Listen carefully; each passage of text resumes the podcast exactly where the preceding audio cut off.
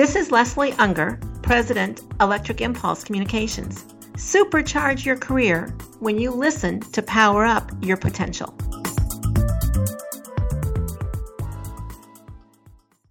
Several months ago, a call went out for help. A call went out to coaches, consultants, gurus, experts. Help was needed for a 20 year employee. This was a salesperson who, while not in fear of losing his job, was in fear of never being a formidable salesperson. He was in fear of becoming irrelevant to his company. He did sell. He was a professional salesperson who did sell. The problem is that he sold at margins his company felt were too low. Why do salespeople cut their own profit margin?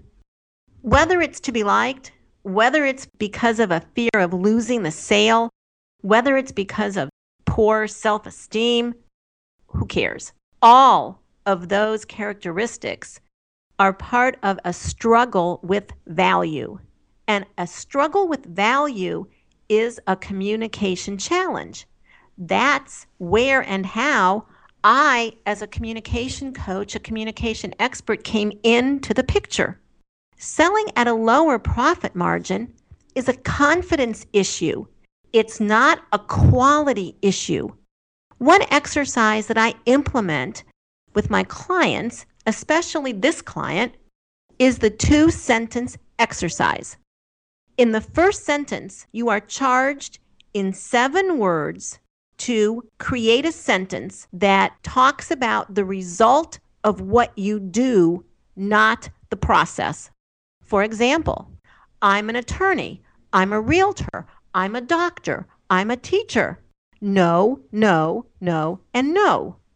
Those are not talking about the result of what you do as an attorney, the result of what you do as a dentist. As a dentist, the result is that you help keep people's teeth for their whole life. That's the result of what you do.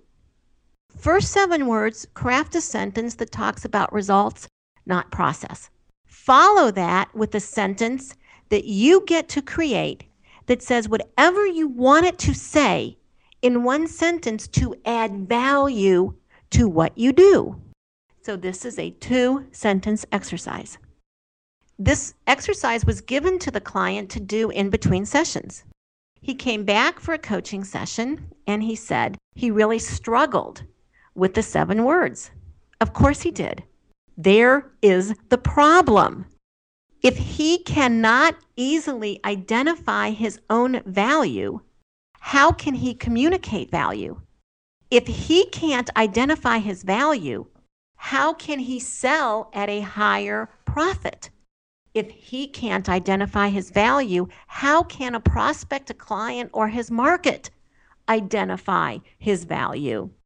It's not whether or not his company makes a better quality widget. It's how does that quality make the life of his prospect or client better?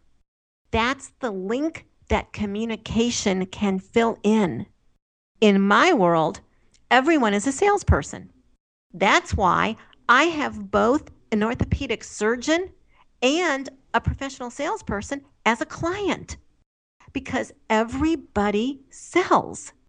As a salesperson, whether you are selling to a judge presenting to the Supreme Court, whether you are selling to a voter for a donation or a vote, or whether you are selling a book, you need to ask yourself three questions How do I make? How does my product, my idea, or my service make someone different? Better would be good, but definitely different. What is your value? And remember, if you can't identify it, your market cannot identify it. The third question is what is that value worth to a prospect? The better you're able to identify that value and communicate that value, the more you're able to ask for that value. My last question for you to think about as you think about profit margins What are you doing to sell at higher profits? Thank you for joining us and listening to Power Up Your Potential. Until next time, it is time to supercharge.